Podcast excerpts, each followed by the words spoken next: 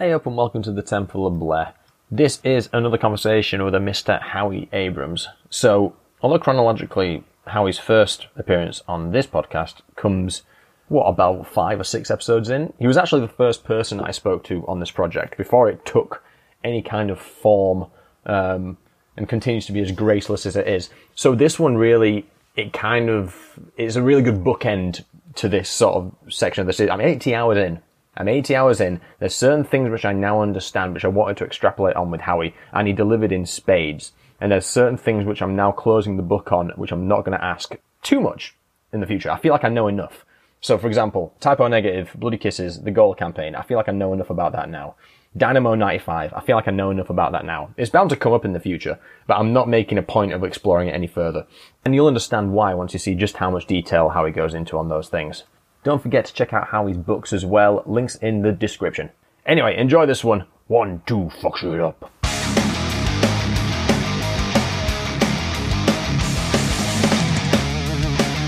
So thanks, thanks for rejoining me, Howie. Um, yeah, my pleasure. This is a bookend for me now because uh, you're the first person I spoke to on this project. Mm. And now it's been 80 hours of interviews. So now I'm coming at you with there's only, there was like one question which I didn't ask last time, which I'll end with. Right. Oh, you know what I'm going to open up with? I'm going to open up with um, some things that we sort of speculated about last time and we didn't know the answers to. Oh, okay. Um, but ah, now I okay. Now I've got the answers. So First of all, in terms of what Cees was doing in the 70s, I won't go into detail, but basically he was well into, as you said, the major label system. And it took him from like yeah. New Zealand all the way to be like heading up RCA Holland. Um, but basically, a lot of it was dancing around Polygram. And then it culminates in, I think he walked from um, RCA when they were like killing off the merged offices and he was just like, I fucking, I'm sick of all this um, corporate bullshit. I'm going to do something completely different.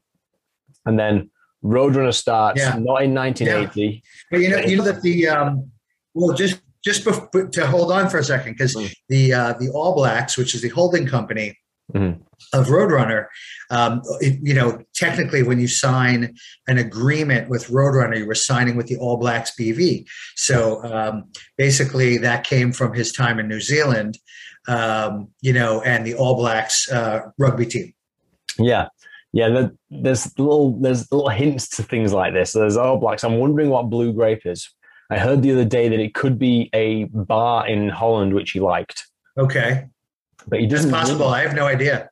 I recently learned the nature of blue grape as well because I always considered like Roadrunner and blue grape to be um, well, Blue Grape to be under, say, the All Blacks, like it's part of the same company. But no, it was, it was yes, it, yes, it was another company under the All Blacks, basically. It, I, I thought it was. I understand it to be completely separate. Like I said, it's owned by Cees. Yeah, it's a separate company. And that that I don't now I don't know the the way it was structured, you know, mm. officially, but I do know that it was close enough to be a thorn in my side for a very long time. Yeah, because it's part of the 360 deal, right? So yeah, so you had to do you had to sign people to Blue Grape, and you know, unlike the publishing part of that, you know, where you had to sign publishing as well, you know. Yeah, yeah, right. Um, but you could point to Blue Grape and introduce someone to people who worked at Blue Grape, mm. and there was a time there where let's just say the Blue Grape quality of merchandise wasn't so great. Right. And so you kind of had to do it.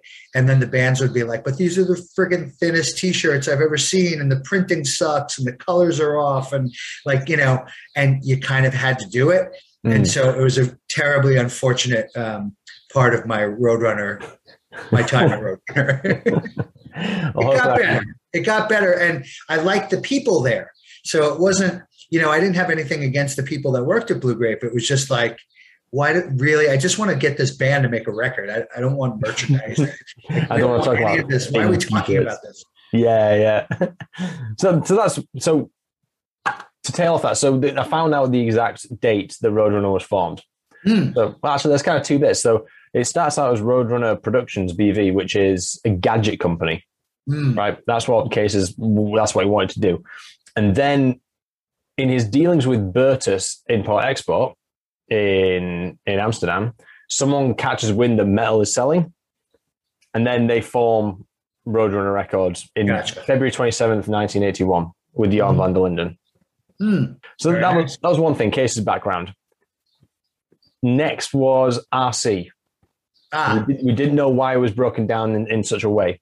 yeah. Um, so RC. So there was a- Roadrunner, RC, Road Racer.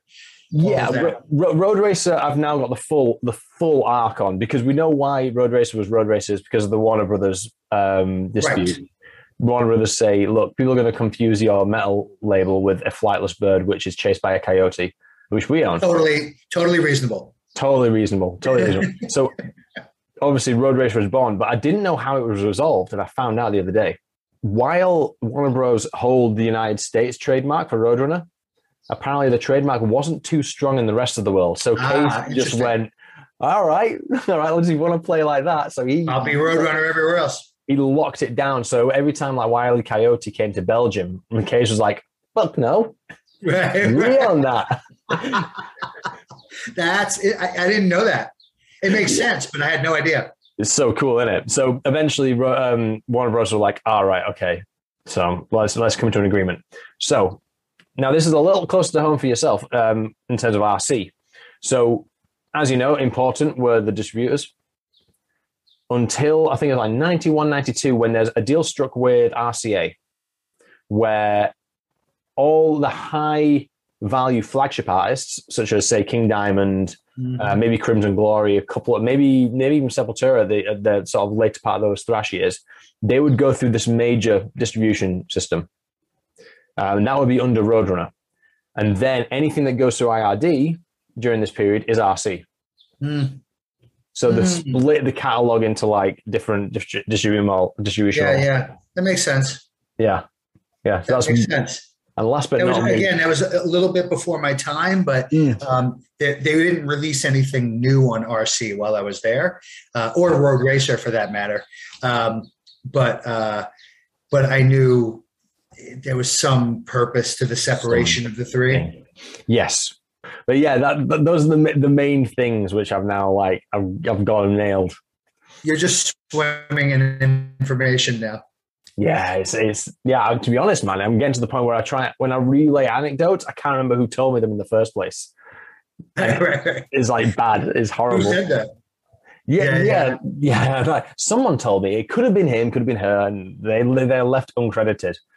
Right. Okay. So in, As long in- as there's proof somewhere, right? yeah, well, there's 80 hours of of YouTube videos now to tell us exactly what it is. Yeah. Um, okay, so moving moving into things that knowledge gaps, which I'm hoping you can fill as as we, yeah. as, Let's see what I can do. there's oh, there's some bits which are like I'm I'm now closing the book on like the Type O stuff I'm closing the book on because I think I've learned everything I could possibly learn about Bloody Kisses with the Yeah. exception of your role in that as product manager so it's just a perspective I'm wanting to get to but there's one thing that's been bothering me and a few other people um, and you this is a complete shot in the dark don't know if you know it or not whatever happened to Connie Barrett So I really don't know whatever happened to Connie Barrett. It's like, it's funny because even when she was getting involved with some of these bands and, and everything, when she was getting involved with Agnostic Front, and I think uh, she was working with Carnivore, I think she did Whiplash maybe, um, yes yeah if I'm not mistaken. And she may have done the Crumbsuckers for a while. Um, and she just sort of like popped out of nowhere. I Mhm. didn't know who she was. I didn't know why anybody wanted to work with her. Mhm. Um, I would just see her at shows, and it was sort of like, well, she's a little older and she wears kind of funky glasses. And like, who is that woman? And like, what's her story? But I have absolutely no idea where she is right now. I could not tell you. Okay. My only lead now, my only lead is Steve Ricardo, who had a mate who did front of house at CBGB's who might know. That's the best I can do now. Yeah, because I have no idea. Like she was sort of, you know, on the scene around, and then she just wasn't. You know. Mm. Cool, fine. It's just one of these things because as, as- as I've tried to be obsessed with with Carnivore over this period and trying to understand more about, especially trying to get into the New York hardcore element of it, which obviously Mm. played a bit more of a role in, in your tenure at Roadrunner. I'm like, okay, there's some personalities here. Um, Connie was central to some bits, especially when there wasn't an office in the US. Let's try and figure it out. No one knows what happened to her. Metal Archive says she's di- she died in the early 90s. I've heard nothing to verify that. I have no idea. No idea. Fine. She could be walking the earth. She could be gone. I have no idea. Cool. Cool. Let's move on. Um, so, Urban Discipline. Yeah. Were you around for Were you around for this particular deal? Yeah, I was there um, right around the time I had gotten to Roadrunner. Mm. Was when Roadrunner was talking um, to Biohazard to get that album. I mean, they were trying to sign the band ultimately, but um, you know they're now managed by Rush Management. Mhm. Um, so you have like you know kind of a, a bigger management company involved with them who had you know sort of lofty goals for them as far as record label. Mhm. And so they decided that let's do one more independent record and we'll do it with Roadrunner because Roadrunner was really becoming this sort of powerhouse with Sepultura and a few other things at the time. Underground credibility, but also a reliable infrastructure. Yeah, like we could actually probably sell some copies too, you know? Mm. So that happened and it was right around the time that I got there. And the band was kind of recording the album already, even though they were negotiating. The Yeah. band was, I think the management company just fronted the money, you know, Mhm. said, go record your second album, you know? You know, when I got to Roadrunner, it was uh, sort of understood that I would not just be doing A&R, I'd also be a product manager, uh, Mhm. not only for the bands that I signed, but at the time they also gave me Sepultura, Mhm. Type O, Mm. and Biohazard. So basically, um, I get there, and pretty early on, they took me to the studio to listen to Urban Discipline. Mhm. And so I heard Urban Discipline. It almost didn't matter, like if the album was great or good or what, because Biohazard had become a factor. You know, I don't think I realized how popular they'd become overseas, but I certainly knew that they'd become something on the East Coast in America Wow. and they were kind of poised to you know to even do better than just the east coast you know Mhm. um, so i went and i it's funny i remember i listened to the album and evan said to me like you look disappointed and i said i'm not disappointed at all. He goes you just don't fucking like it because it's not sick of it all. And i was like i was like what are you talking about? I was like i don't compare you and sick of it all you know? And and you know so he he had this thing up his ass that like i wasn't really into biohazard because i loved sick of it all so much and that i thought that they were not as good as sick of it all. And i was like i don't i don't really think of you in the same sentence to be honest with you you know? Um, so anyway i wrote the uh the marketing plan for urban discipline. Um, you know we arranged having the videos made. Um, you know, I knew Paris and Drew, so these were people who I was friends with, and they were making the video um, and brought it to MTV. You know, for Headbangers Ball, and the album came out, and it just made a ton of noise. It just it did more than we expected. I think. You know, um, I think it did more than the band expected, and more than the management expected. And meanwhile, you know, I'm getting calls from Lyor Cohen, you know, at, at Rush, like, you know, Right.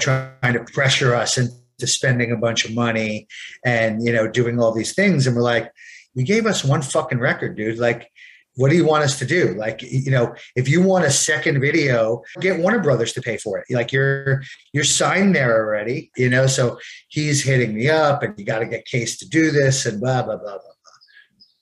There's there's two bits to this I want to unpack. So one is Lyor Cohen because obviously I've been trying to I've been trying to pin down the start of this relationship with him and Cees. Obviously knowing what happens in like 20 years from that point. Well, that was the beginning. That was probably the beginning. So there was a guy who worked at Rush whose name is Scott Koenig. And Scott was a, a metal guy. He worked at Rush. He was one of the people that helped get Slayer on Def Jam. Wow. Um, he was very involved in that. Um, I knew him forever through like the tape trading world and stuff like that. I used to buy bootlegs from him when I was a teenager. Um, so we knew each other for quite a quite a long time. And so he became Biohazard's manager and brought them to Rush. So Lyor was his boss.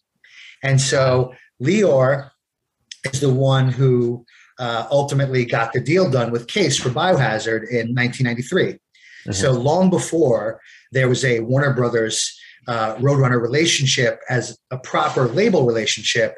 Um, they did business together that way. Awesome. Awesome. I knew, I, I remember reading it somewhere, but I know they get on really well, the case and Lyor. And I know it, there's, there's, I mean, every time I talk about Lyor, he kind of like comes across like he's an antagonist because he was effectively there for the Universal purchase and also for the Warner purchase, purchase, purchase. But it's not obviously it's not that. He's just a dude who knows music and he works at, at these big labels. That I was always trying to picture the arc of that narrative, and it's I knew it started at Biohazard, and now I know it's at Rush. Yeah, I mean, he was the he was partners with Russell Simmons, yeah. so Def Jam and Rush were you know sort of management arm and the record label. It was owned by Russell, both. Mm-hmm. And, you know, basically, uh, because Russell Simmons' nickname was Russell Rush. And so basically, that's where that came from. Mm-hmm. And Lyor was the uh, original road manager uh, for the Beastie Boys. I think he he did Run DMC too, but I don't know if he did like the Run DMC Beastie Boys tour, and that's where the Run DMC part came in. But like yeah. that was where he started. So he wow. was the road manager for like these big rap acts that were playing arenas in America. Wow! And then he became like you know sort of a CEO ish financial guy, you know, for like that road uh, rush, rush Def Jam world. Mm as if. So you, you alluded to it a little bit with Lyor um, Lyor calling you up and saying do this, do that. How was this arrangement being received at Roadrunner? Because you must be pretty pissed that there's like this. You, you're kind of incubating this act. It's doing really well, but it ain't yours. Right, but I guess we had enough arrogance to us where we're like, we're going to do better than them anyway. You know what I mean? So we, we just sort of looked at it as like, we're going to fucking kill and good luck Warner. You know, it, that's sort of what our attitude was like wow. because we felt good about it, and then it really just started to fucking. Happen, you know what I mean? So we also knew they weren't a commercial band. It's like so.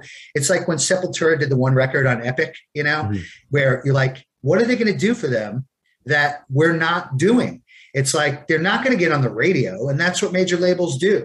Mm. You know, so we already had very strong distribution. I know we're going to get to your IRD questions, but like, you know, it, it, it's like, what are they going to accomplish that we're not already accomplishing? So that's how we felt with Biohazard too. Like when they go to Warner, they're not getting on the radio. They're not going to have more street credibility. They're not going to do better on the metal stations. Like they'll do well because we're doing well now.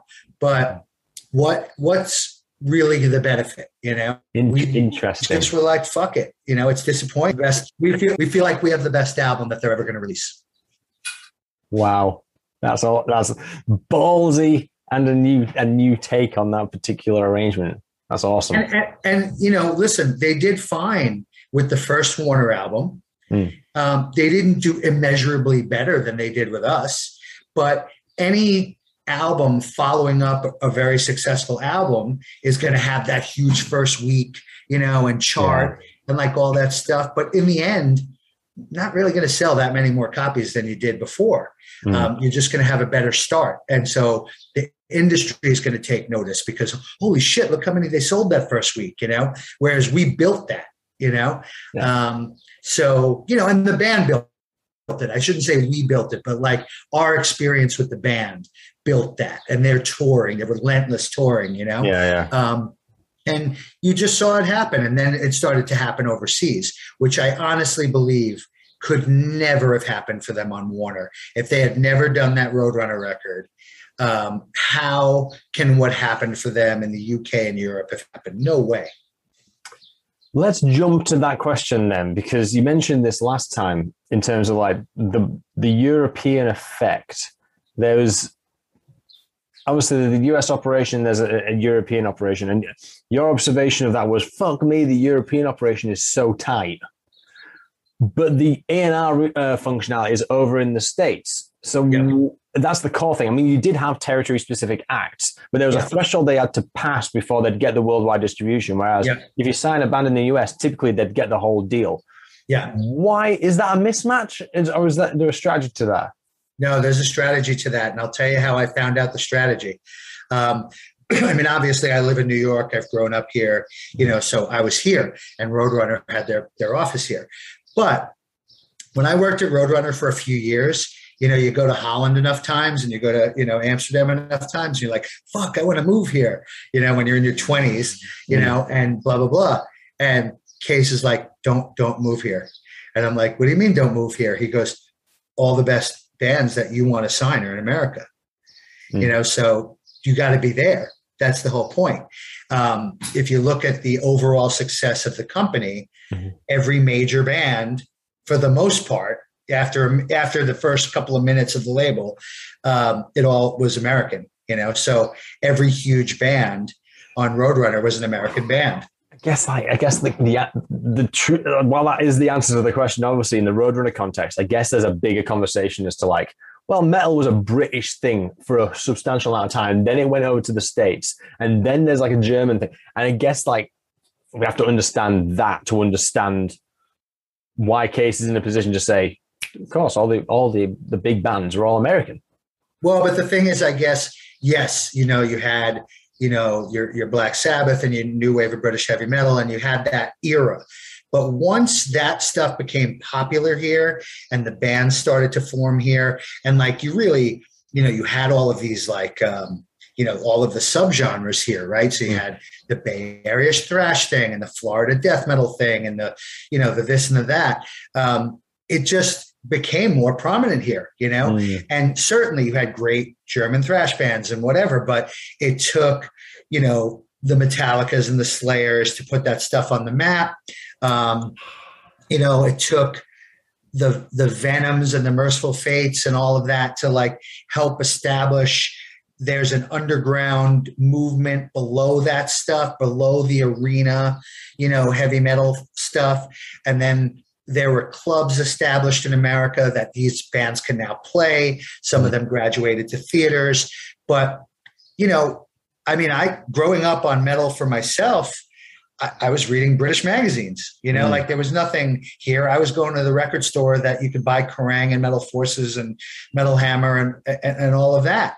Um, and you know, then you eventually get into fanzines. But you know, the the American metal scene was pretty underdeveloped when those European and English bands were becoming prominent here. I yeah. mean, by 1983, Metallica is just getting started. You know, uh, Maiden's doing their second or third year in America in arenas. Mm. You know, so it, it, it was an interesting overlap, but all influenced by them. But then, you know, the thrash thing became like American metal, you know? Mm. I, th- I think what you're saying in relation to the, to the question itself is the reason why there's a perceived mismatch between like the efficacy of the European marketing and the fact that A&Rs in the United States is because whether we like it or not, the United States is the trend-setting territory, and that's where you're going to be throwing your pennies in uh, if, as well, an investment I, body. I, th- I think that's pretty accurate, and I think you know what's funny is that you know there was sort of a backlash to that. Like when you work at like the major labels, mm. um, you know, after a while, uh, not even just after a while, but at a certain period, there were, you know, there was like a rise in like English bands. Like there were a lot of English bands that were becoming very popular in the UK. Very few of them happened here, you know, mm. um, but there were a number that that were really huge in the UK, like number one albums, even Oasis later on, you know, yeah. like it, it, took until their second album for people to care about them here, mm. and then all of a sudden you know, their first album outside of like the people who read NME in America, mm-hmm. you know, like heard about Oasis. And then all of a sudden there's Blur. And then there's, you know, so you would try to have like an American band released in the UK on a major label. Mm-hmm. And they'd be like, nah, fuck that. We have we have enough of our own bands. Like we have our own thing here, you know. So mm-hmm. they like rebelled against that after a while, you know. Like like no, we have great English bands, you know. I think like, that's you do, but you know. But the UK Roadrunner branch did that. A lot of their A&R output was like Britpop and what was happening in the UK in the mid nineties. Uh, a little later on, yes, and you know, listen, we we got offered every band on Roadrunner, whether it was British, German, wherever the fuck it came from. Like we mm. were hmm. offered all of them. But we had enough trouble trying to, you know, break our own stuff over here. You know, yeah. it was tough. So even though we were the tastemakers, not everybody had our taste. Yeah. you know, so that took a while. And then they're like, hey, you want to put like Waltari out, you know? And we're like, you're kidding, right? Like that nobody has ever heard of them. I'm not sure people have heard of them overseas, you know? Mm-hmm. Um, so it's not just like this is good, put it out. You know, we learn that lesson, you know, just because we think it's good, you know, mm. doesn't automatically make it a candidate for release in the United States of America. It's a big place. I did it's expensive. Kärtsy from uh, from Waltari. And it is it is interesting. I, I yeah. do get it though because like really easy in Europe to understand Waltari as, as a as a body because it's kind of like mm-hmm. it is like experimental. It's it's a bit of everything. It's a bit progressive, but there's a lot of like European dance elements. Well, that's what I mean. It's like yeah. you know, like the Europe the Europe uh, knob is turned to eleven. You know what I mean? yeah, absolutely. We say, we say that about a lot of Canadian bands too. Yeah. you know, the the, Cana- the Canadian lever is all the way up. um, I wanted, I didn't, have, I didn't put these in my questions, but I had like a thought. I was watching this documentary earlier on um, Rick Crom. Is it Rick Crom? It's a comedian for the Comedy Cellar in the West Village. And oh, okay, yeah, yeah. I was, I was sort of like, I was getting sort of like that weird sort of wave of nostalgia as you do for New York when it's like this weird sort of like everything artsy and undergroundy um, New York's like a really good sort of like place for that kind of scene, whether it's well, it used in, to be. Well, yeah, we, we can get on to that. But uh, was that fitting for Roadrunner? Do you think for Roadrunner to be in New York? Because it's like a, if you were talking about emerging artsy scenes and music scenes and things like that, was Roadrunner like was it setting out to be like the kingmakers of that world in metal? Like for what Johnny Carson say was for comedians, right? If you went to Carson, it's like there you go, you got the you got the blessing. If you're on Broadway, you've got the blessing. Was Roadrunner yeah. like? Was it trying to? I don't know if there wasn't any ten or maybe it was just like because it was there. But do you think like in that zeitgeist of nostalgic art scene, do you think Roadrunner had a place in that? I think at first it did not mm. because I think metal was still such a like bastardized form of music. Like even the art, the most artistic thought it was shit. You know what I mean? So. I think it operated outside of that stuff. You know, it was great that it was in New York. It's closer to England. It's closer to Europe um, than California, for instance. And at that time, California had its like hair metal thing. So it kind of had its own thing going on out there. Whereas in New York, you had like quote unquote cooler shit going on. And so it's like metal. Listen, there's a reason L'Amour was way out in a fucking warehouse district in Brooklyn. You know what I mean? It's because when everybody leaves the club and they're vomiting and they're throwing bottles at each other, it's like, it's okay because nobody's hearing it. You know, if you did that in the middle of Manhattan, mm. clubs shut down, kids arrested, like, you know, it's, it would be a fucking mess. So, not that that wasn't happening with punk earlier on, mm. but, you know, but it was a very different thing. And I think later on, Roadrunner was cool being in New York. You know what I mean? Mm. But like it took quite a while because you know early on there were very few roadrunner bands that you could go see in a mm. packed club in New York. You know what I mean? So yeah, there was Whiplash, there was Carnivore. When Roadrunner had Carnivore, you know, they were still a very underground band. They didn't draw a lot of people. They drew 200 people, you know. Mhm. Whiplash drew 50, 60 people. Mhm. You know, they play a lot of bills with other bands. So, it, you know, it, it gave them the stature. All these bands were bigger when they broke up. Carnivore was 10 times more popular when they broke up. When they were actually together, they were like a remotely successful Brooklyn metal band. Yeah. That's what they were. And you'd go, you know, everybody talks about them playing CBGBs like it was some fucking massive event. Nobody gave a fuck about carnivore at CBGBs. they were they were infiltrators. You know what I mean? They weren't like people make it like they were this giant part of like the crossover, and it's like they weren't. You know, they Pete was, Mm. but it wasn't just carnivore. It was there was a whole scene of bands, and like Mm. when the hardcore bands and the metal bands started to play together, then there was a crossover.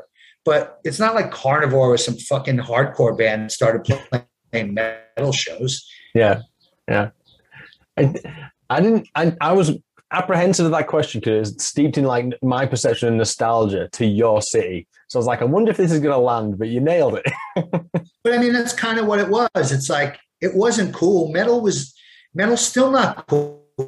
You know, it's like it was cool for a minute when it became pop. You know, like when Mm. when it was Def Leppard and Motley Crue and and all that. Like Iron Maiden's still not fucking cool. You know, and it's like they're they're as big as they've ever been right now. They can Yeah. still do two three nights in arenas in America. Mm. You know, like every every big city. Yeah, And, but there's nothing cool about them, you know, and people don't embrace them. They still look at them like there's like, you know, like, you know, like a, like a, a joke. a Warhammer band, like a weird nerdy band. Yeah, yeah. You know Ah, what I mean? It's like- yeah, yeah, It's totally. like, like they're, they're like Dungeons and Dragons as a band, you know? Ah, Sometimes, like I find myself digging into like the, the function of the proper back office shit of a label. Um, uh, spoke to Alan Becker at Oh, length yeah. as well. Fuck me, that guy. I fucking love Alan Becker. He's amazing. He's absolutely amazing. I'm, He's, I'm- he's, he's the reason In Effect Records got started. yeah. He's the, he's, the, he's the reason underground metal had a platform in the 80s. He was a very, very big part of that. Really, really big. Because he was the guy who cared enough about music, even though that wasn't his thing, Yeah. but music was his thing. And he cared and sort of was like, this, you we better keep an eye on this, you know, Hmm. like this is this is happening, you know. And he knew what was going on overseas and he knew what was going on here in America too. Yeah. And he's still at it. Still fucking at, and he looks the same as he did as when I worked with him. He Oh, hasn't aged at all. as I said, I'm like, I'm really into the back office stuff because I think a lot of this, a lot of the success of Roadrunner and other things, it's not just great bands, it's not just like look. There is a workflow association. It's like a, and at its peak, 150, 200 people all working in, everyone just mucking in because everyone Yeah. understands the product lifecycle. And more importantly, everyone knows each other, which is like, is, it's a point that's resonant amongst the working forces of today, understanding the value of that kind of stuff. Huge. Um, and so I want to ask you about Nielsen because that must have been an absolute fucking game changer when it comes to the P&L sheets. And um, um, especially when you're trying, as a product manager, when you're trying to assess the viability of a certain yeah. band and in Yeah. A&R. Well, you know what it did? It validated a lot of stuff because for a very, very, very long time, it was almost impossible to verify what things sold, you know? And when I say things sold, is that you could ship any fucking amount of a record you wanted to. And sometimes they'd come back double, you know? So I'll never forget working at Relativity, you know, also still through IRD Mhm. and they signed Shotgun Messiah. So they signed Kingpin, right? Right. And then turned them into Shotgun Messiah, whatever the fuck that means. And so, and they just decided we're going to spend an obscene amount of money on making a record with them, an obscene amount of money on a video, and we are going to ship an obscene amount of records, even though nobody knows who the fuck this band is. right? So I remember the pressure that was being put on the sales department and the retail department. So you had like distribution in one room and the sales and retail people in another room who have to like get the stores to buy this ridiculous amount of records of a band they never heard, you know, of. But you could pay enough co-op dollars to like get them to do it as, as long as you promise that they could send it back to you when it doesn't sell who cares so if i'm not mistaken they shipped like 238,000 copies of that first Shotgun Messiah album, right? Nobody knows who they are. Nobody, right? So Relativity goes into MTV with this insane video that took like months to make that sucks. and they go in there and MTV is like, why would we play this?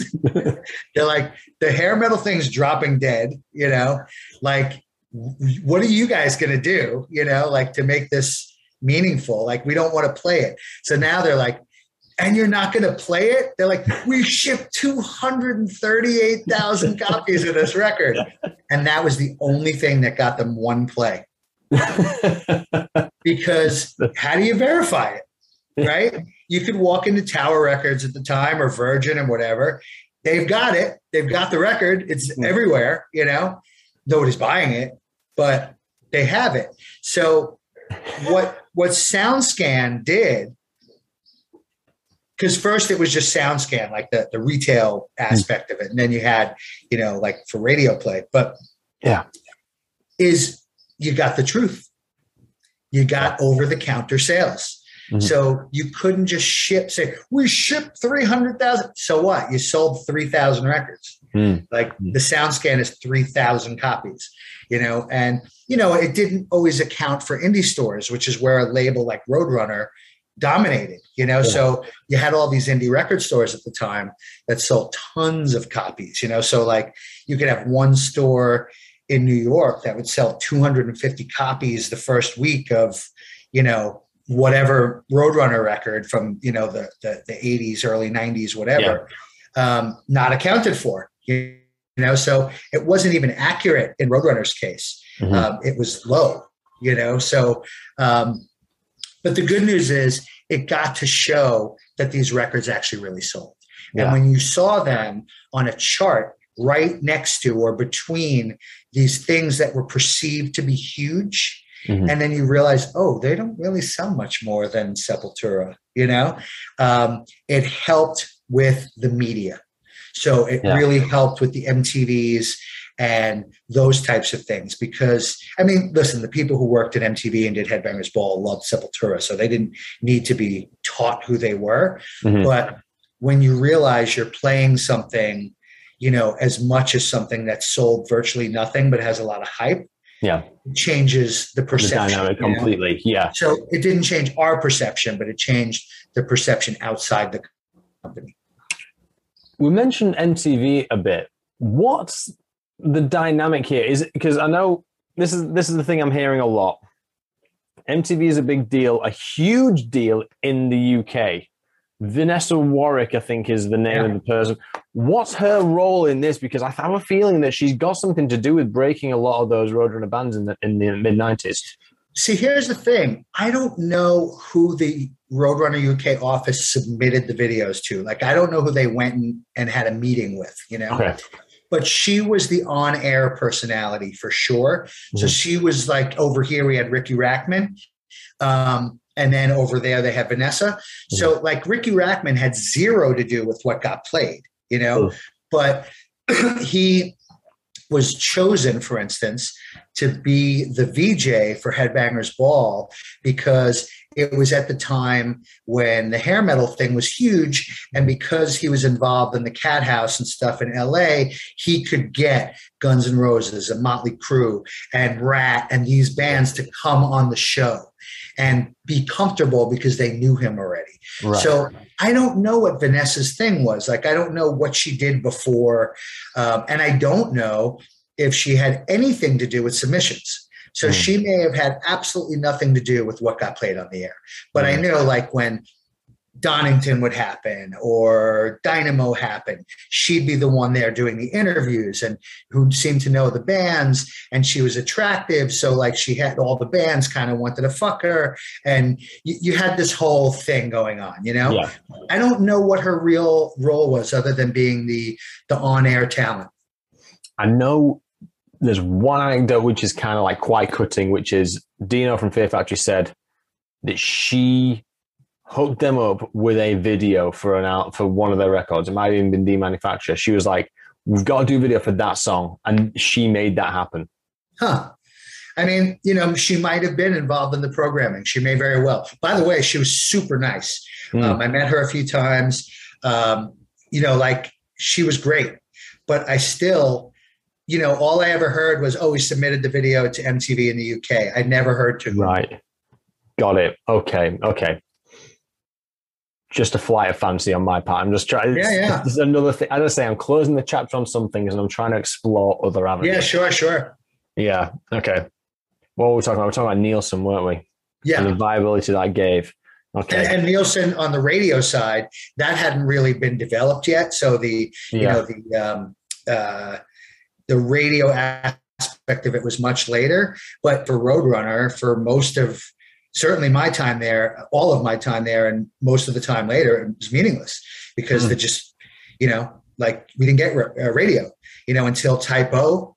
Um, you know, Type O is really the first that band that got meaningful radio in America um, you know, pr- before Nickelback and all that stuff. Like Sepultura wasn't on the radio. You know, it was it was up until that, and then Slipknot got some radio, but not you know, not Mm. you know, uh, Mainstream. type of not the type of radio you needed Nielsen to tell you about because you, you could name you know by heart the the stations that would play that. You know, It's, maybe we should talk about this in, when I talk about the Bloody Kisses stuff because I can't. Radio is obviously a massive deal, and Mark Abramson is a fucking powerhouse, right? But in the UK, if I hear something on Radio One, to me, it's no longer viable.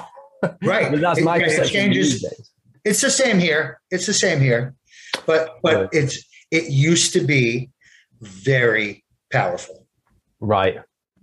Right. and a combin and a combination of radio and video play Mhm. was pff, it's gone. Like you're blowing up. I hate it in these conversations when when people say things like, you know, didn't have the internet back then. But I think when we talk about these particular mediums, we kind of have to say the relationship with the media was completely different from a consumer level. Yeah. When people were competing for your time, it was a lot more sincere, I guess we could say it like that. So I guess that's why these things are a lot more important. And I think I have to do some mental gymnastics to get myself out of the current headspace, which Right. is, oh, is Biffy Clyro being presented by Fearne Cotton? Fuck that. Right, even right, right. Biffy Clyro aren't even that bad. But if it's the first thing I'm hearing on, a- on, a, on Monday morning, I'm like, no. Well, but here was here was always my view on that, right? Because you know, even with hardcore, like when we did in effect, and even the hardcore bands on Roadrunner, like we, we'd always get flack because it's like hardcore's not supposed to be blah blah blah, and Mm. it's like you know what? It's fucking supposed to be whatever the band wants it to be. Mm. That's hardcore, you know. So if the band wants to do big tours and maybe some of those festivals have sponsors and this, that, and the other thing, that is their prerogative. And it is your choice to not go or not buy a record or Mm. not buy a ticket or whatever, you know? So for me, it was like, for instance, when when a Type O was getting on the radio. Now they weren't some big credibility band. Like there was no credibility at stake for for Type O Negative being on the radio or not, or having videos on MTV or not. They, they didn't. They weren't going to blow anything by Mm. going that route. You know, um, it was just let's get Type O on the radio as opposed to this other shit. You know that is absolutely bought and paid for, you know, by major labels and Yeah. like doesn't necessarily deserve the shot it's getting except for the label that it's on and Mhm. those types of things. Like Type O, you know, deserved a shot. They really deserved a shot. They made a great record.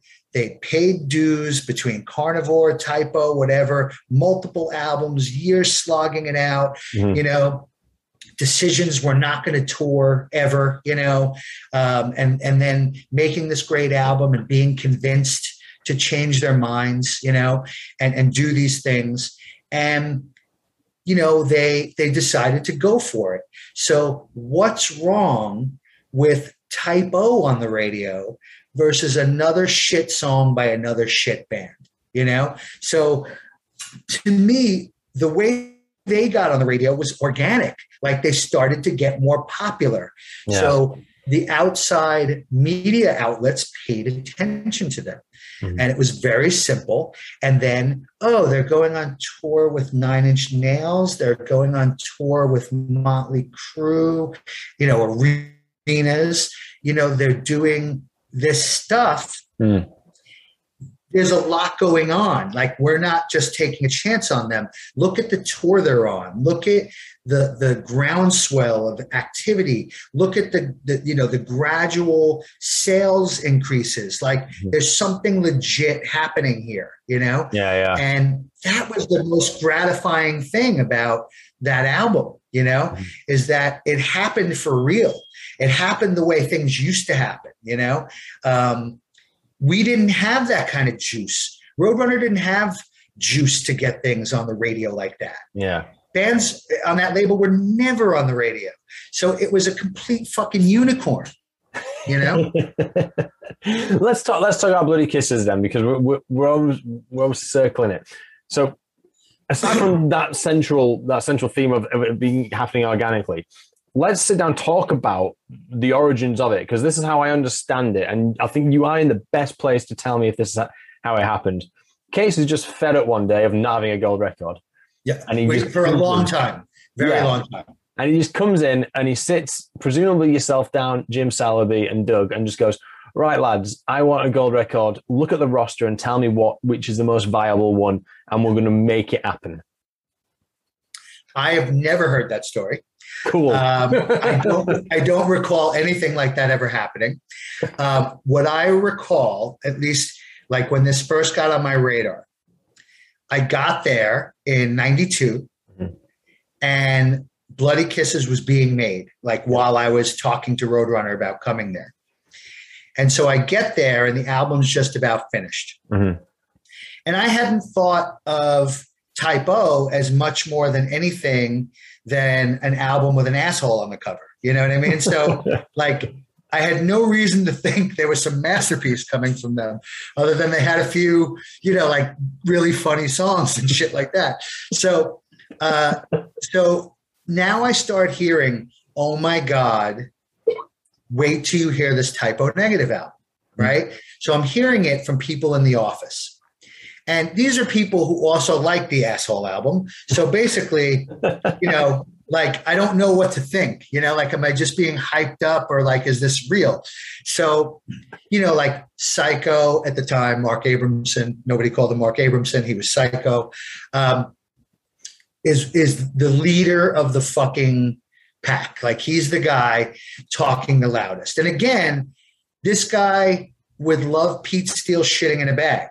So basically, like I don't know what to think. Like, is this going to be really great, or is this like just you know a super fan telling me it's great? Mm. And so anyway, I got to hear the album, and I was like, I can't believe this is the same band. You know, like I can't believe what they made here. You know, it's the asshole band. Right, that's the asshole band. I can't believe this. So, so basically, that's when the conversations began. Like in terms of how do we make this special?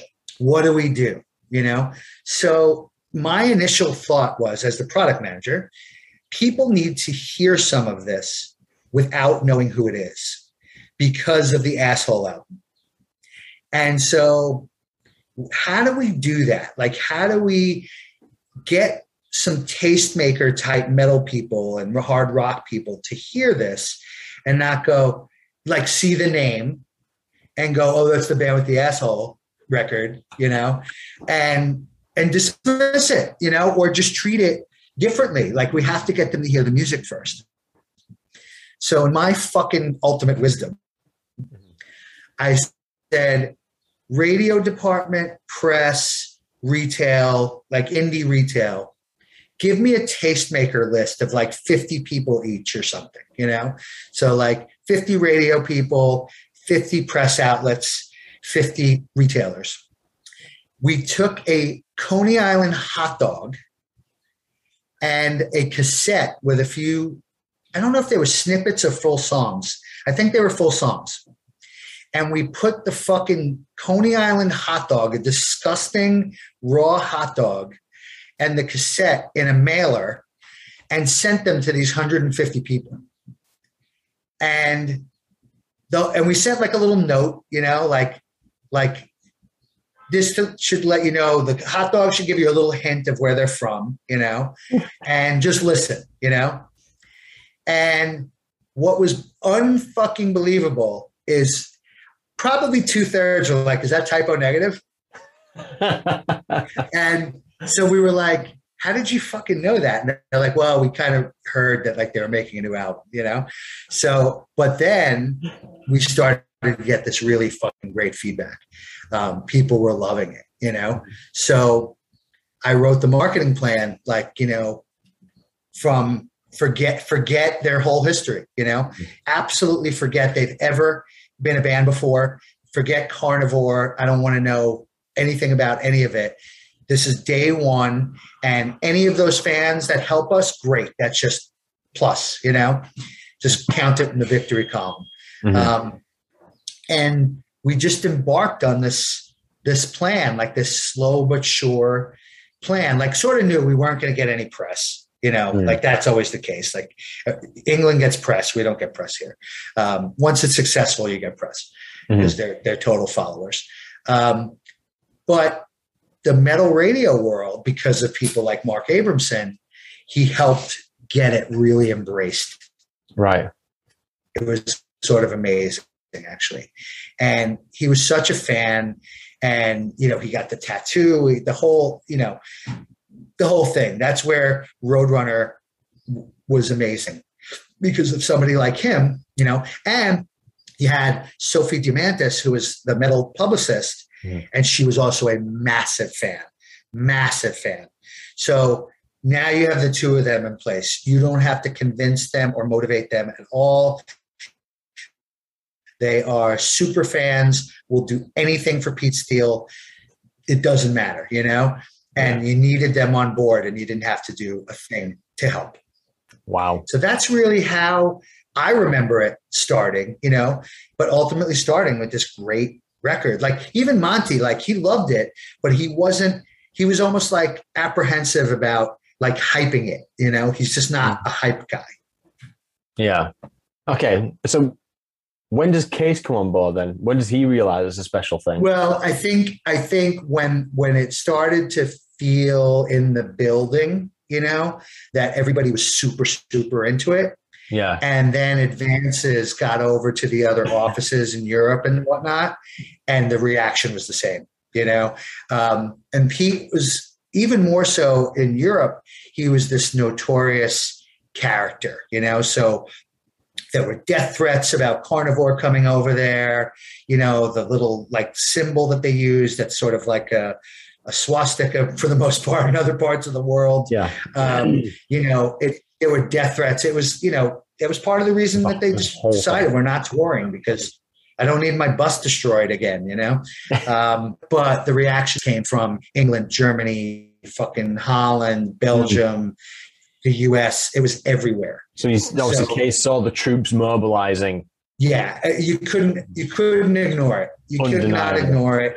Once it once it you know U.S. is one thing, and then it got overseas, and it's like oh, everybody's into it. You know. Yeah. Two years it took for it to go gold. Yeah. Two. Is it a sustained campaign all the way up to that point? Or oh yeah, yeah. Is is it is there a point where it stops becoming let's make it special and let's make it gold? Is it, is it does it switch between the well, two? Yeah, I think I think when you're when you're approaching the three three hundred and fifty thousand area mm. and it's still selling, then it's like what type of retail campaigns and whatnot should we do to put this over the top? Like, is it one more tour? Is it, Mm. you know, do they need to be on the road? Which they kind of were. Like they were on the road that whole two years. Yeah. You know, um, they just sort of never came off the road, and they went from like you know real real tour to real tour, um, and then they were headlining and doing quite well. Um, and you had the radio stations that wanted to do the the co-present. So you know, W Go Fuck Your Mother like presents Type O Negative in Minneapolis, Mm. Minnesota. You know, um, you had all that going on then. You know, because now people care. You know, Yeah. and so just that, you know, talk about organic. That's why it took two years. You know, when we put it out, you know, I don't even remember what the initial number of records we shipped was, but it, it couldn't have been more than 30,000. And it probably was Mm. expensive to get that number out the door. Yeah. It's, It it's, hadn't sold much before. it's a, I find that I, I always, and I'm now closing the chapter on this one because it, Yeah. it is so, it, and I'm really glad I asked you because it's, it's such a fascinating milestone. It's the tipping point of the label, I think. It's when, It, it transitioned the whole company towards something different.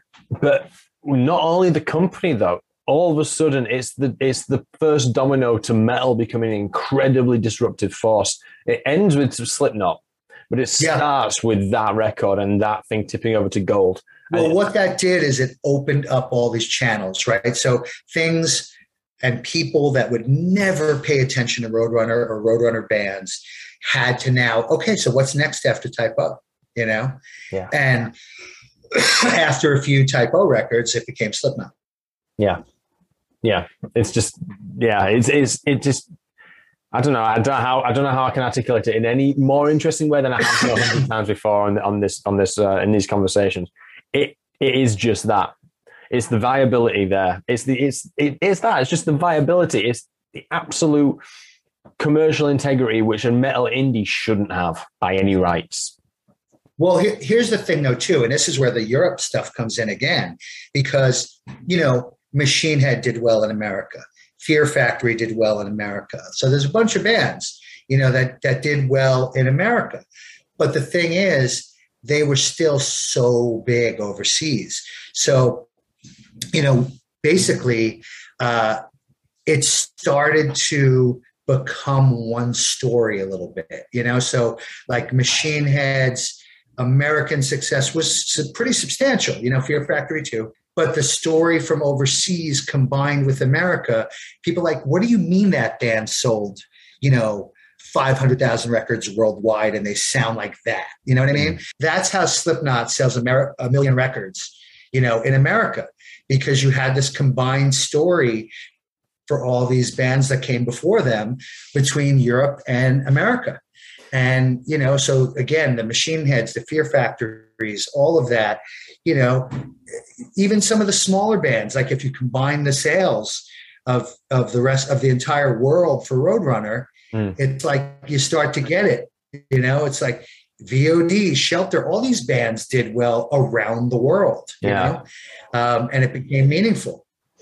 I think like one of the proto sort of examples of that, you know, when the story starts merging, I think it sits in Florida death metal. I think it's like each of those Florida death metal bands don't they don't sell more than say 10, 15,000. I'm speculative, but I'll have to see what the Music Connect ones are. Yeah, yeah. uh, But if you think about it, if once going, okay, well, this sounds like this, sounds like this, sounds like this. Common denominator Florida, common denominator Morrisound. If you can build a story around these kind of acts, then you've just got your 10, 15,000 sales and you've multiplied it by seven because you've got seven of these bands. And then you have like a story and you have a scene. And when you've created that, it propagates itself. And it's kind of, I don't think that's on purpose. It's, I feel like that's more my own conjecture, but it feels about right when you Well, scale but, it up. but what happens is then a Sepultura pops up. Mm. You know, and that's what happened in the middle of that pack of Florida death metal. Along comes Sepultura because death metal is visible now.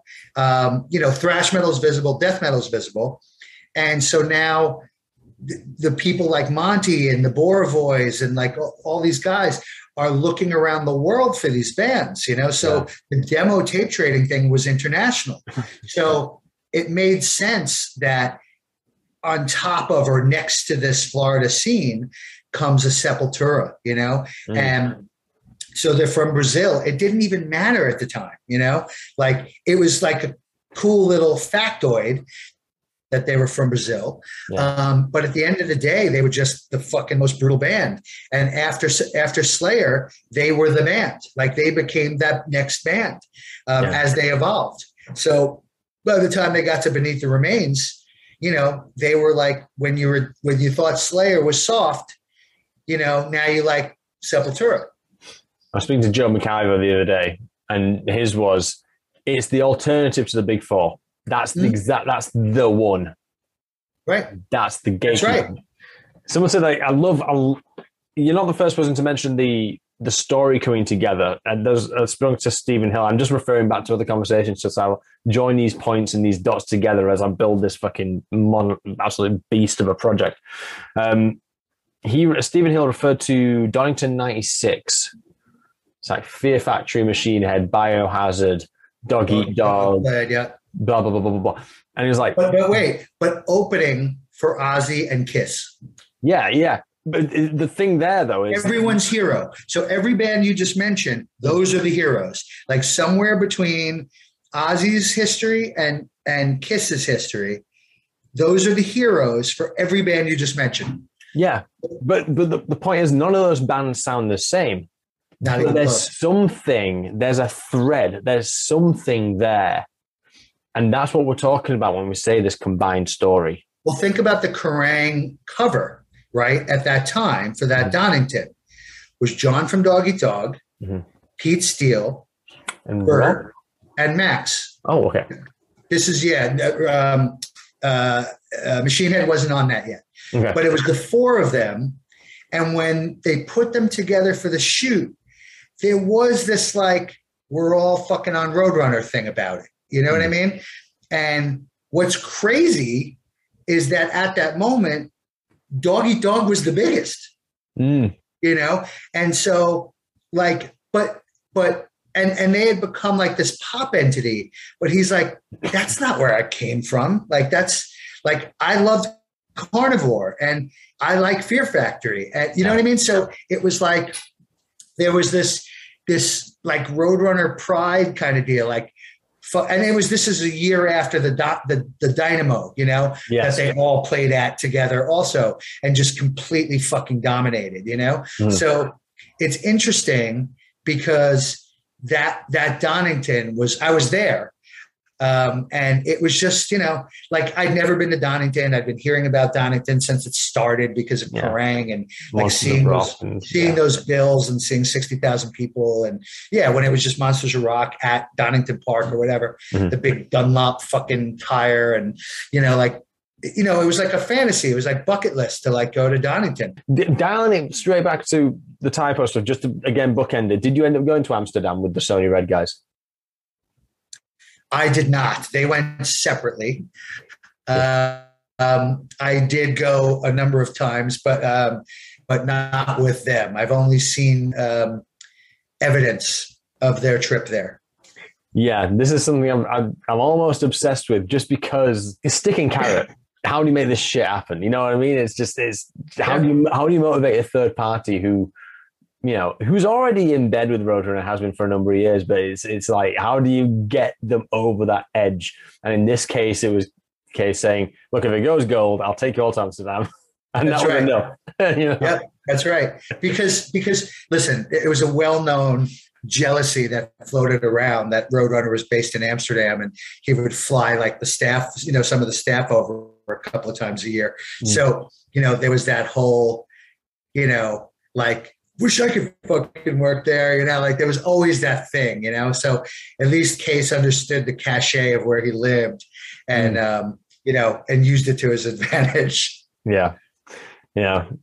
Speaking of like organic build-ups and marketing plans and things like that, how can what do you attribute Grunt Truck's performance to be? Uh, hang on, no, that's not a sentence. To what do you attribute Grunt Truck's performance in, during their road running years? Because they're they're a decent band, and they were It was too It was it was too early for Grunt Truck. Too early. I was going to say, Yes. was it too late? No, no, it was too late for Seattle. Um, Ah, It was too early for Roadrunner. So, unfortunately, and I think Grunt Truck made a great album. Um, Yeah. And that was also like sort of right when I got there. Um, but it was at the tail end where people were just sort of sick of Seattle. Mhm. Um, but Roadrunner was super late to the game.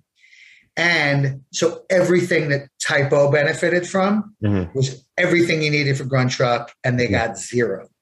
Right. So basically, they got nothing done for them. They were just a really weird sore thumb in the Roadrunner roster at that time. right. Okay. Interesting. That was the first band that like all the fucking death metal kids wrote in. It's like, what the fuck is this grunt truck shit? You know what I mean? It's like Seattle bullshit. You know what I mean? It was like, it was like that, you know? Um, so yes, very, very late for Seattle. Too early in Roadrunner's evolution to do be able to do anything with that band. Mm. Um, and that was that. Yeah. Okay. Okay. I need to, I'm going to dive into Grunt Truck a little bit more at some point because I think that's an interesting arc and it's interesting how the resources are allocated based on those kind of reactions and what's going on in the world at the time. Um, and they also effectively allowed Roadrunner to create um, legal precedent, which is interesting. Right? I, I, I like that shit. I don't know why. yeah, yeah, yeah. Sure. Um, when's the CD boom, and how is this affecting the back? I know this is now. I've now moved. We've, we've had a lot of momentum talking about these bands, Yeah. and now I'm going to make it boring again by talking about CD. That's fine. And, and am I am, am I missing a trick here? Because I haven't really focused on any of this, the actual product itself and, and the format of the product. With the CD booms happening in the early '90s, is this changing the way that things are being managed? Is it? it does is it easier to do? Is it hard to do than cassettes and records? Well, what was interesting is I remember the CD thing for sort of underground music Hmm. starting to become a factor in like sort of 87. Uh, 87, 88 is when it really, I feel like, became a factor for these types of bands. Where, but the biggest question that was asked around that time was, is it worth putting this on CD? You know, like, will it sell enough to warrant producing X amount of CDs? Because people viewed them as being sort of expensive Right. and had to make the long box and you know the whole thing and you know retailers were just getting used to like titles coming out more frequently on CD. So you had like the huge sellers. Michael Jackson was on CD, Madonna was on CD, U2 was on CD, like all that stuff was happening. But underground music, not quite yet, you know? Mhm. Um, so the, the biggest factor was whether or not to make them or not, you know? So it was sort of assessing sales and figuring out on an artist's next record, right. you know, do you make LPs, CDs, and cassettes? Mhm. Um, and as the proportion began to change, you know, CDs start outdoing LPs. Um, cassettes were still pretty viable. Uh, then that started to change, you know, and CD became like the major format by far. Right. And even there were releases that only came out on CD. Right. So in the early days, it was a matter of just going, okay, there's a threshold we need to hit, and then we'll can expand, you know, expand Yeah. onto. And then you can even see on Discogs when I'm looking at certain records, some of them are just vinyl, and some of them are just, you know, some of them are vinyl and cassette, never just cassette. Yeah, and some sort of some get reissued on CD later. Um, you know, like now you you know Yeah. people are making freaking cassettes again, which I think is insane. But um, you know, vinyl obviously is having an extended moment or whatever, and you know, you have that that audience for that, which is cool. Yeah. But you know, CDs, I don't know. I just think they took up a lot of space. You had this long box that was twice as long as the actual compact disc itself, you know, Yeah. and it was just sort of the only way retailers knew how to convert their existing shelf space to Mhm. accommodate CDs, you know, where you you had the album before the LP where it's just staring you in the face on the shelf and now you have the CD that's, you know, like a fraction of the size and Yeah. how's anybody going to know it's there and that's what you know album it is and should we even call it an album i don't know what to call it it, Mhm. it just caused confusion at first but it, the biggest thing was really more about like what which releases should be on cd Yeah. Yeah. Okay. that was the conversation for like three years Wow. Wow. Interesting. Interesting. I know Billboard have sub, uh, uh, sub published like all the data relating to like CD versus vinyl versus cassette from those years. And that might be worth sort of doing some cross cross referencing on some years where there's some Yeah, yeah. releases. Yeah, yeah. yeah That'll be an interesting um, analysis, I think. hmm Um, okay, I think I think I'm now going to hit on some of the cookie cutter stuff. all right Unless there's something, I'm, are there any sort of like stories or anecdotes or anything I might have missed which you think might might be interesting to me? i'm just trying to think of like specific roadrunner stuff Yeah, I didn't have Well, to like, musician I'll tell you- story or anything, but i'll tell you one thing that's that you know like i realize now that i don't think i, I realize that. Like you were asking about Grunt Truck and like Roadrunner trying to sort of expand its horizons as far as Mm. the types of bands that it signed and things like that. So unfortunately, they tried like a Seattle thing when nobody gave a fuck about Seattle anymore. Yeah, Still made a good album, you know, but like nobody was going to hear it, you know? Mhm. So I remember when I came over there, you know, the first few bands that I signed to Roadrunner, I didn't want them to be too much of a stretch for okay. what Roadrunner did. So one of the reasons I wanted to go to Roadrunner was that it was a very strong, established independent label, even though it was sort of steeped in like sort of really aggressive metal, death metal, etc. But a lot of hardcore kids liked Obituary and things like that, and they were at least entertained by fucking Glenn Benton. And you know, they had liked Carnivore, some of them, you know, things like that. Mhm. So, you know, the things that I wanted to do there were felt like a natural branch of the tree instead of trying to break into Seattle. You know, yeah, it wasn't like let's do this crazy stretch, you know, of genres or subgenres. Like, yeah, right. Like hardcore and metal at that point, they're playing each other's shows. Kids are going to metal shows that like hardcore. Metal kids are going to hardcore shows. Like all that stuff's happening. yes, So I just went back to New York. Like, what's happening here? Like, what do kids accept here? Like, what what branches of the tree of these scenes that are established are like happening right now? Mm. And so you have like a Dog Eat Dog, like not the first to incorporate hip hop into hardcore metal, whatever the fuck, you know, it was Mm. at the time. To me, they fit in more with like a Mighty Mighty Bosstones or a Fishbone or whatever. yeah, But yeah. they were playing hardcore shows. Those are the shows they were playing.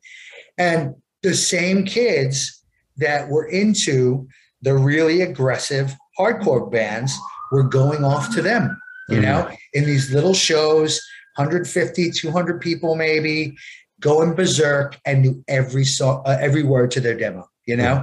And I went to see them and I was like, this band's fucking great, you know? And so I don't think they're ready to make an album. So that's hence the EP first and then the album. And Yep. but I didn't see immediately this super commercial potential the way that they found it, you know? Mhm. I didn't see them becoming MTV darlings and like all that shit. I didn't see that. I saw I saw a branch of the Roadrunner tree that they worked in Wow. the hardcore world. Yeah. They loved metal as fans, you know what I mean? And it just all makes sense. Even Black Train Jack, it was like they were just a melodic punk band, like melodic hardcore band, punk band, whatever. Hmm. Um, and they started to catch on with the crowd that like the offspring and like green day and then even like no doubt and like these are the bands that they started towards the end before they broke up those are the bands that would come to new york and ask them to open you Wow. know rancid like those types of bands Mm. they were all fucking platinum at the time you know and they all loved them and i was like if they make a third album they're gonna blow like they're gonna Mm. blow up and But when I first saw them, A, it was Ernie from Token Entry, not because I knew Token Entry because they had been on Hawker. Okay, yeah, yeah. I, I was a fan of Token Entry years before. It had nothing to do with Hawker. Yeah. The Hawker album was my least favorite, you know? So it's like, uh, you know, I wanted it to fit. I wanted it to make sense. Mhm. And I didn't want, like, I didn't want to be like, hey, Seattle's happened. You know what I mean? So that I just would never have done something like that because it's, I think kids see through that shit. You know, they, they, Yeah. they know when you're, when you're forcing something and they also knew that that sound was over. Metalheads have this innate thing where they can agree. spot they can spot inauthenticity from a mile Yeah. away. A And it- hundred percent. Even the slightest bit. We'd be great detectives. And Roadrunner was their label, you know? Yeah. Roadrunner was a metalhead fucking label. So from a detective point of view, all those detectives detected bullshit. I'm, I'm let me I'm going to throw out my latest sort of like theory at you, and you can tell me if I'm bullshitting or not. Mhm. It seems that our relationship with the label is like it's because there's these great bands from a purely consumer perspective. There's these great flagship bands. You got like Sepultura, Machine Head. You got um, Fear Factory, Slipknot, Nickelback, blah blah blah blah blah. blah.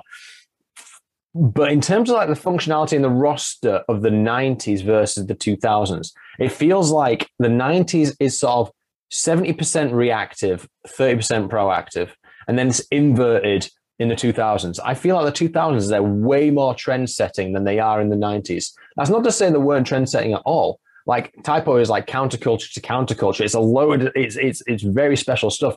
There's a lot of shit in there which is reactive. I think Such as such as, for example, the, the thrash thing. I don't know. I don't think it's played out. I think Monte's an innovator in that space, so I wouldn't say that. yeah, We have things like like the Britpop stuff from the UK arm. We have some of the gangster rap stuff up in um, the late nineties. There's some like trance and dance stuff happening in the European territory Yeah, yeah. as well. The shit that we've heard of, basically, the the eighty percent that fell below the line, a lot of it I feel is reactive. Trying to ride a wave on something. You can even say grunge rock. Let's include grunge in there as well. Yeah, I mean, I, I think for sure that that uh, as Cees tasted a little bit of success, um, you know, he started to throw a few more darts, you know, Mm. and so you had the whole fucking Gabber scene, you know, right under his nose in Holland. But there was, I forget the name of the group. There was one group who had a massive hit in Holland with a fucking Gabber record. And uh, so, I mean, like massive, you know? And so he just was like, fuck it. Like, we, we have access to that. What's that? Technohead. Maybe, maybe I forget. I forget. It was. I mean, it had a vocal on it. I think too. It was like it was like a Gabba record, but like you know, sort of a commercial, like Yes. vocal to it, but like super aggressive musically, Mhm. and it's just still like a dum dum dum dum, you know. But like, but it was like ah, um, that's that's the best I can do. So bang on. yeah, so he he put a toe in that water, you know, and then on top of you know the Gabber thing, he's like, well, trance, and then techno's back, and then Junkie XL, and like you know, Junkie XL had been doing remixes for Roadrunner bands. Yeah. So eventually they were like, let's put out a Junkie XL album, you Mhm. know, and so things like that happened. So some of it was like undercover organic, you know, Mhm. and some of it was definitely uh, sort of like, well, this might sell, you know, there was definitely that. Yeah. Um, but, you know, not all of it was exactly the same. Um, No, not at all. Of like what else like he dabbled in, you know, but um, Classical. you know, yeah, That was a it's- classical. the, dan- the dance thing was definitely occupied a bunch of his time for a while. Yeah, yeah. I mean, I, I'm. It's the way I approach that question is disingenuous because it makes it sound like they didn't find their form until the 2000s, which isn't fair at all. It's not right. Yeah, yeah, yeah. But it's like, There was a lot more experimenting and a lot more chance taking because they could, you know. Um, you know, yeah. What one? you had you had a platinum record or, or whatever under their belt. It was a different different time for the label, and you still had this very strong distribution, Mhm. and you could do these things. And then you know he he went with um, with uh, what you call it. Um, you know, Salt-N-Pepa's label. Um, Next Plateau, you know, he gave uh, a label to, you know, Mm. but what he didn't realize with Cees, um, what Cees didn't realize is that they released singles, you know, and Roadrunner could not help them with that, you know. Um, he thought that somehow like the Roadrunner radio department was going to fucking help Next Plateau Records, you know, like with, with singles, and it's like no, no, you know, and and and I like those guys. Like the the Next Plateau guys are really cool. Um, I you know I loved uh, Ultramagnetic MCs. Like that Mhm. was an old classic, you know, underground New York fucking record, you know. And Yeah. so I was like, the people who did that are coming here, you know. So it was great for me. And then I wound up being their confidant, being like, yeah, Roadrunner can't do that. Like, they can't help you with that shit. What are you talking about? Like, just look at it as you have distribution. That's what you got. yeah, yeah. You have no promotion and marketing help. Nothing. right, I'm gonna, I'm gonna, yeah. Let's do the cookie cutter questions. But if you do think of like anything else that's like, because those reflections, that's what it's all about. Just sort of going, oh yeah. In hindsight, this is Yeah. this was the thing. Um, best day at Roadrunner, worst day at Roadrunner, and you can't say the day you joined, the day you left. Yeah. No, I won't do that. the best day at Roadrunner was Dynamo 95. That was the greatest, not only the greatest day at Roadrunner, it was one of the greatest days of my life. It really was. And I will never, ever, ever forget that day and how proud I was to work there Mhm. and how proud of these bands I was. That was the best day. we went we went to uh, we went into some detail last time, but it, Yeah. one thing- I, I've asked this a, a couple of times because um across across like different conversations, and so many people are just like, "It was amazing." Can you elaborate? No, I, I was fucking hammered. oh, I can I can elaborate, and I was fucking hammered, but I can absolutely elaborate. So I'll just I'll sum it up in the dog eat dog set from that day, it, right? yeah. So now, and I'd already seen Madball play in front of probably there were probably 60, 70,000 people out there at noon. Hmm. You know, there was 120,000 people out there later in the day. But I'd already like I could already go home having seen Madball play in front of 60,000 people, like who liked them. It Hmm. wasn't even just like 60,000 people that were there. Who There were were waiting 60,000 Yeah. people where five or 6,000 of them were a pit, you know, and you could see that other people around knew who they were, you know, so Hmm. I was in shock because I'd never seen that for a band like of that type before, you know. Sure. So, so then Dog Eat Dog's going to play like five, six at night, you know, maybe two, three bands, four bands after them still. And I'm like, man, like I just watched all these really heavy bands like play to that crowd. And I'm like, this is the lightest band on this whole show. Like, I don't know how this is going to go. Like, Yeah. you know, and I'm not talking to the band about it. I'm just like, I don't know how the fuck this is going to go. So, so they go on and they just tear the place to shreds. Like it was such a triumphant, sick moment, you know, Mhm. where I couldn't believe what I was seeing. Like if you took a photo of me during their set, I'm sure it was wide open. Mhm. I had fucking goosebumps. It was insane. I can't really explain it properly where it gives it the juice it requires. Like, I don't know how to do that, right? Mm. So they're just killing, you know, start to finish. I can't believe what I've just watched, right? Mhm. I do see Cees out the corner of my eye at the back exit, right? So where the band has to walk off this massive festival stage. Mhm. Cees is not a touchy feely guy, right? Not at all. Like people were shocked when he spoke to them, you know? So they're getting off, and John Connor is walking off the stage, soaking wet towel, the whole thing. And Cees hugs him, right? Pulls him over and hugs him. John told me later, he goes, I didn't know Cees knew who the fuck I was. Like it took that for him to even see me and know that I'm the singer of Dog Eat Dog, for one. He goes, two, I think he just realized that we're about to get a lot bigger than we are right now because they were in the midst. They were just after that biohazard tour Yeah. that really put them on the map Mhm. and transitioning to like the media, like loving them, right? So we filmed the No Fronts remix video Mhm. at that show. Right. So there's footage from that show in the video.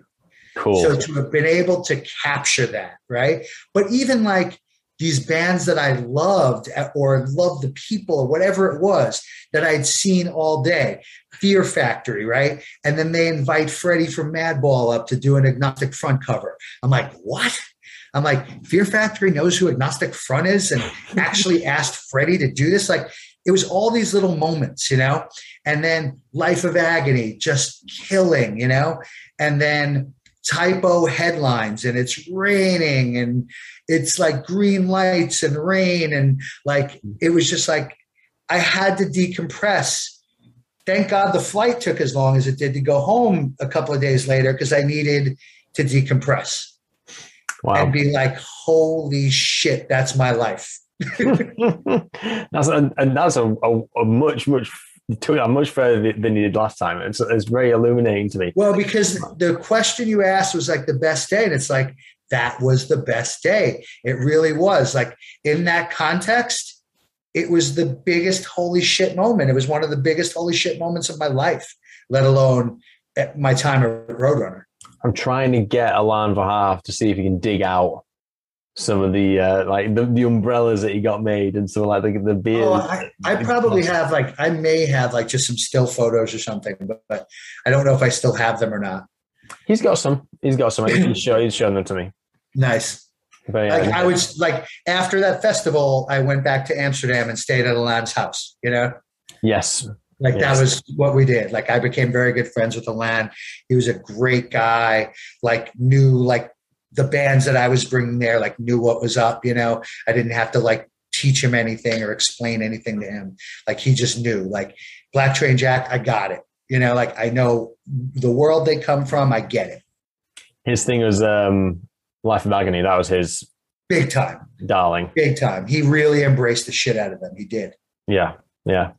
You know, man, I need to I need to start pitching dates like of these things because I mean, I I was I was on the chat I had earlier. It was uh, like a, a death metal sort of connoisseur in my local area, and we were just going through like the discography of like which how does Roadrunner embrace like death metal, and we're thinking right, okay, let's look at the dates. Beneath the Remains, April seventh, eighty nine. Annihilator, eight, uh, Alice in Hell, April seventeenth, eighty nine. Slowly we rot, slowly we rot, June the fourteenth, eighty nine. It's like fuck, fuck, fuck, fuck, fuck. And then you Right, must have right, got right. like ninety five. You got the gold record, the culmination of all these efforts, and then Dynamo, presumably a few weeks later, is there's these, these moments of just like like where things just the kettle just spills over. And everything, everything led to the next thing. You know. Yeah, yeah, And so, so let me think. You know, I can't necessarily pinpoint like the worst day per se, but I will say that the most frustrating thing at Roadrunner Mhm. was for a time realizing that America was not going to be able to break some of these bands the way that they had overseas, that it just wasn't going to happen. So, like, Right. I'm sitting there in New York, like Dog Eat Dog. It's at two hundred thousand records. It's at three hundred thousand records. It's at four hundred thousand records. They just sold out their tour. You know, like, and I'm sitting there, and they're just like, just shut the fuck up already. You know, like enough. That's over there. yeah. I'm like, well, what the fuck are you doing here? You know? Um, and I realized that they had no interest in trying that. You know, they just didn't believe in it Mhm. and that's it. And I was like, even for the sake of politics, that these guys live across the fucking river from here, like a few miles, and they walk into this office, and you're going to look them in the eye and say, We're really not going to try very hard, you know, Hmm. like we don't really believe it over here. And it that sucked, you know, and and and it it put a big damper on things for me. And that was sort of 96, you know. Mm. um, and I left a year later. But that was sort of the moment where I realized I'm never going to get that done here. Like, we're never really, really going to break one of the bands that I'm bringing here in Yeah. America. We're just not going to get it done, you know? And, you know, so I sort of had to accept that, you know? Um, and that was rough because I, it felt like defeat, you know? And, you know, it wasn't just about Dog Eat Dog, but Dog Eat Dog was a big example because it was like, they're so fucking big over there. And then you have like 96, like Rage Against the Machines blowing up, you know? And then even in New York, like Dog Eat Dog's getting much bigger support slots because they're so big over there, you know? Yeah. So, like, again, like a no doubt comes to New York, Dog Eat Dog opens. You know what I Mm. mean? It's Mm. like they knew that, like, maybe they'll take us out in Europe, you know, like that kind of stuff. We'll give them the New York show Mm. um, and and you know things like that were happening you know and it just sucked because some of my bands needed to be on the radio like Dog Eat Dog was not going to be street credible fucking this and that you know even in america it's you needed video and radio and whatever You know, the whole thing. But even the touring, like, what are they going to do? Like, not go to Europe for a year so they could spend all the time touring America to try to get things happening? And they would have spent a lot of time here if they felt that the label was behind them, you know, Yeah. and they weren't. And there were a few cases of that, you know, and I just felt like, why am I fighting with my own fucking company? Mm. like why am i fighting with these people here to care you know or like you know try a few experiments like it's like what are you not making enough money as a company with doggy dog like we can't like Mhm. try a few things in america like you know Yeah. it just stopped it stopped make it stopped making sense it stopped being fun you know Is that why you left? well there was a big part of that yeah i felt like like i've sort of done all i can do here you know Right. Um, I don't want to put another band in this position, you know, to feel so. And the band, it was so important to them trying to get something done in America. Yeah. It was really important to them, and I really wanted to deliver on that for them, and I couldn't, you know. And there wasn't much I could do about it, you know. It's, Mm. And all of a sudden now, the, the cute little indie with all the fucking cool music fans. Now I'm fighting like what feels like a machine, and I'm like, how'd that happen, you know? Mm. like the band's stature should dictate that they have they should be given a chance in America. Like fuck all of you and your opinions. I don't give a shit if you don't like the band. You didn't like them before. Look at the numbers. There's a, there's a Yeah, you, economic reason for this. you didn't like them before. Yeah. So they weren't like it wasn't Type O where you know like people just universally embraced them because they thought they would be cool for being associated with them. Mm. It's like they didn't think that with Dog Eat Dog, you know. It's like all right, well, fuck you then. I'm leaving. yeah. So I, start, I started looking for a job. Yeah. Yeah. Yeah. Wow. How did Cees react to that? Cees understood. He understood Yeah. my frustration, you know. So he didn't he didn't know I was looking, Mhm. but when I said I'm leaving, you know, he got it. Mhm. Um, you know, he wanted me to stay, but I said I just this isn't it's not working anymore. You know, it's not working for me. Like what I want to do here, I can't get done, and I feel like I'm fighting. I'm fighting inside here. What's the point? You know, um, you know, I'm unhappy. You know, I'm like arguing with people. You know, like it's it's time to go. Like it's better for you if I leave. Much better for you if I leave. and Better for everyone around here if I leave. when did you reconnect with Cees? So I left in '97. Yes. Um, I probably reconnected with him in about 2014 ish, Mm. 15 ish, like around that time. So I had maybe my second book out. It was around that time. Right. So I had done um, the Merciless Book of Metal Lists, and then I had done the Warped Tour 20th anniversary book. wow. And so I was starting to understand that this was probably my career path. Mhm. And I found out through Doug Keogh that Cees now had a book publishing company in the Netherlands. yeah. So I reached out to him and he said, I'm coming to New York in a few weeks. Let's get together. So I met him at his apartment and we talked and we just wound up having this conversation about wouldn't it be great if there was like a book publisher that was similar to what Roadrunner was in those days, you know? Mm-hmm. And he was he was sort of like he didn't know what to make of that idea at first. So we we parted ways. I didn't hear from him for months, you know. And then he calls me up one day. He goes, "You know that idea we talked about?" I'm like, "Yeah." He goes, "We should do that." so I started working with him, you know, on launching this American, you know, book publishing entity. Right. And you know, and he and he had very limited patience for it. So it lasted a few years, you know.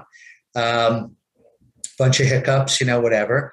But mm-hmm. I got a few books out and it, out, and it kept, you know, my thing going. And then the guy that he hired um, to to basically run the American operation, um, I'm still doing my books with. Oh wow! So it's uh, you know, it, it was good for something. Yeah, absolutely. But even even with that, like Cees, he he he cased me again. You know what I mean? He like he he like shut down the thing. Like when I was like, "What the fuck is wrong with you?" Like we're just getting started, you know. And and so that was that. But I have no ill will towards him. I'm very fond of him, and you know he he he gave me quite a break. You know, um, after my first job mm-hmm. in the music business, and it was just a great great experience. It really was, and uh, and I'll always remember it. You know, as the great experience it has been. Awesome, and that's a great way we can we can end it. I mean, that's that's it, right? It's like I, I love I love my time there. I really do. It was such an amazing, amazing time. I got to even travel, you know. So yeah. every time he'd bring us over to Europe, I'd be like, okay, well, I'm taking a vacation the week after and just taking a shorter flight from Amsterdam to wherever and just paying the fifty dollars to change my return flight, you know. Mm. Yeah. And I was like, okay, I'll go to Belgium, I'll go to Germany, I'll go to fucking Czech Republic, I'll do all these things, you know. So, you know, and I and I hung out in in, in Amsterdam a bunch, and I made some really great friends. I mean, Alan became a really good friend for a while, and you know, we we're still like you know loosely in touch on you know social media and whatnot, and um, you know through his time at Epitaph and all those things, and mm. um, just you know great people. Like you can't you can't like sort of i'm very fortunate very fortunate to have had that whole experience. I didn't think we'd go on for another two hours but we fucking did. I thought i i, I, I, I expected two hours. You, you, didn't you didn't ask your ird question i'll tell you that. Which is the one? You want to know the difference between ird and major distribution. Oh my god. Why is that not on my notes? Uh, you sent it to me. Shit. How the fuck did i miss that should we do it now? I don't know. Obvious, yeah, if you want to. Fuck yeah, let's do it now because that is a good question. That is just not on my nose for some reason. So, important record distributors uh, was the biggest independent record distributor in America. Mm-hmm. Uh, obviously, they were big on imports because they called themselves important, and that's where it came from. And that was the first proper job I had in the music business. I was a salesperson for for IRD, and so when I worked there, uh, when I worked there, it was a completely independent operation. So not owned by anybody. Um, and huge warehouse in Queens, you know, where I lived. And basically, uh, you know, you could buy like an import fucking wacky U2 strange packaging single. Um, and then it started to really uh, get into distributing independent music, you know, so various labels when I got there, it had everything from, you know, SST and those types of labels to like Revelation Records, uh, things like that. Yeah. So, what was different about it, uh, as far as the major distribution system versus IRD, not a huge difference other than the fact that the major distribution systems had juice because they had so many platinum records and whatnot right. going through that okay. system. So they had leverage that IRD did not have. Mm-hmm. So before Sony owned IRD, uh, and it, all, the whole company became Relativity and it became Red and like yeah. all this shit. So you're not shipping 238,000 fucking Shotgun Messiah records, right? But when it's Sony and the head of Sony distribution makes calls to like three of the big chains and said, look, we bought this IRD. It's now called Red, and we own it. They're going for it on this band. Mhm. So when they tell you they want whatever order, take it seriously. Mhm. And they had to take it seriously because them taking in 50,000 Shotgun Messiah albums or 30, 40,000 Shotgun Messiah albums is nothing. And Sony was distributing Michael Jackson, you know, all these fucking things that sold multiple millions, kept their kids fed, kept the lights on, Yeah. you know, all that stuff. So that was the biggest difference was leverage, Leverage. right? Because you could, yeah, because you could, the stores, if they had a conflict with, let's say, Sony distribution, right? Sony distribution could say, well, then we won't sell our records into you. They didn't have to, you Mm. know, and your kids won't fucking eat. You know what I mean? And it's like, it was that fucked up, you know? Um, so basically, IRD couldn't do that. You know, like we're going to stop selling you Joe Satriani albums. You know what I mean? It's like big deal. like, to- to- if you really want to know the difference, that was the difference. That's fascinating, though. That's what it all comes down to the leverage. And I guess Well, that was it. You know, just like just like the radio thing with Type O. It's like until people gave a shit, you weren't getting Type O on the radio. Hence the gradual organic thing. Like Roadrunner wasn't fucking bribing anybody with fucking cocaine to get a band on the radio. Like that was not going to happen. Mark Abramson could not give cocaine to anybody to get radio play. right. I'm, I'm going to leave it there because it's now one o'clock. All right, Jim, go to bed. Cheers. All right, bye. All the best.